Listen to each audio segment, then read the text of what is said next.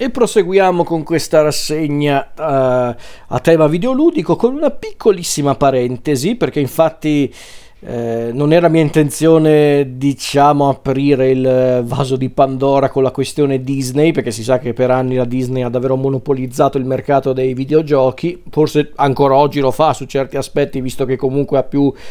ha più franchise tra le mani, tra cui Star Wars e la Marvel, quindi figuriamoci. Ma anni fa, molti anni fa, chiaramente puntavano soprattutto sui videogiochi a loro volta basati sui classici Disney del momento. E nei primi anni 2000, nel 2001 per la precisione, uscì un videogioco d'azione, d'avventura d'azione, legato sì a un classico Disney, ma non il classico Disney del momento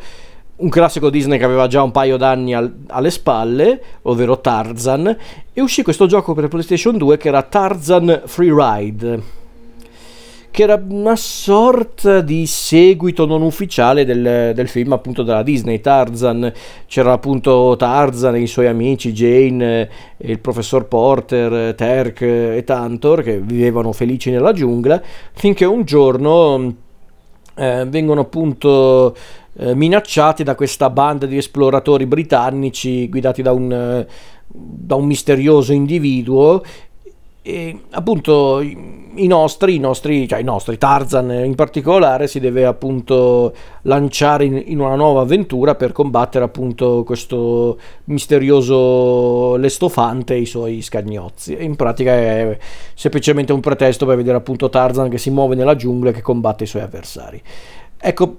Detto così non sembrerebbe un gioco particolarmente interessante, in realtà cioè, sembrerebbe un gioco a piattaforme o comunque un'avventura grafica abbastanza regolare, usi Tarzan, usi le sue abilità con le liane, le, con le arrampicate, te, tutte cose del genere, se non fosse che in Tarzan Freeride c'erano anche dei livelli un po' più dinamici, cioè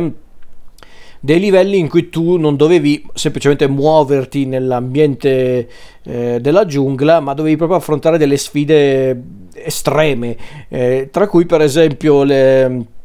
una sorta di sfida eh, di surf eh, tra le rapide della giungla, proprio come se tu fossi su una tavola da surf, in realtà era tipo un pezzo di legno che nella realtà probabilmente si spezzerebbe alla prima onda, però vabbè, è pur sempre sospensione dell'incredulità questa. E poi c'era il bungee jumping con la liana, che probabilmente nella realtà appena toccava il fondo il, la si spezzava e addio Tarzan, però ripeto, vabbè, sono anche storie di finzione, però c'era questa sfida del bungee jumping che rendeva Tarzan Freeride davvero intrigante. E sull'aspetto grafico era anche abbastanza notevole, magari non tanto per come venivano presentati i personaggi, cioè, nel senso sull'aspetto grafico non è invecchiato benissimo, ma del resto ce ne sono pochi di giochi di quegli anni che sono invecchiati benissimo sull'aspetto grafico però bisogna dirlo, i livelli, appunto quelli un po' più dinamici, quelli eh, con appunto di Tarzan che fa il surf tra le rapide, il bungee jumping, c'era addirittura un livello di windsurf, più di un livello di windsurf, dove lui si attaccava tipo a... Eh, cos'era un ibis no, no, no, beh forse non era un ibis però vabbè un uccello e praticamente facevi windsurf sfruttando gli animali proprio che gran classe. Però ecco questo aspetto appunto legato agli sport estremi un po' eh, rifatti alla maniera di Tarzan erano davvero interessanti, erano davvero dinamici, erano anche impressionanti da vedere. Poi oggi, ripeto, probabilmente oggi fanno meno effetto, ma di sicuro perché per, quei, che per quegli anni appunto dove la PlayStation 2 era ancora un po'... Eh, cioè doveva ancora un po' carburare eh, erano davvero notevoli sull'aspetto grafico come, anche come esperienza di gioco. Poi era anche un gioco a volte un po' impegnativo Tarzan Free Ride perché per esempio gli, gli scontri con i boss erano abbastanza impegnativi perché eh, richiedevano tanti movimenti di, eh, di, pollice perché dovevi premere tutti i tasti insomma era, erano, erano davvero impegnativi. Forse oggi anche quei, quelle esperienze da videogiocatore sembrano un po' più eh, semplici oggi, visto come si sono anche evoluti i videogiochi, però per l'epoca erano anche abbastanza impegnativi. E considerato che poi appunto questo Tarzan Freeride è, è praticamente un... Um,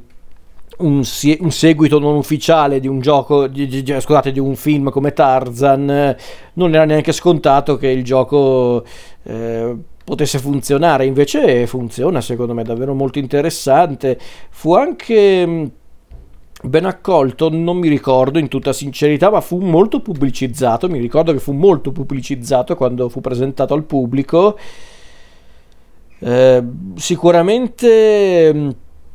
secondo me davvero la versione migliore era quella per la PlayStation 2, però in realtà non fu molto apprezzato da quello che mi ricordo, però secondo me l'esperienza era simpatica, era un gioco un po' ripetitivo, questo sì.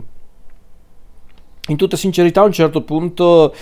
Tarzan Freeride era un po' ripetitivo, quindi forse per quelli che volevano delle sfide sempre più stimolanti, sempre più originali, effettivamente Tarzan Freeride non era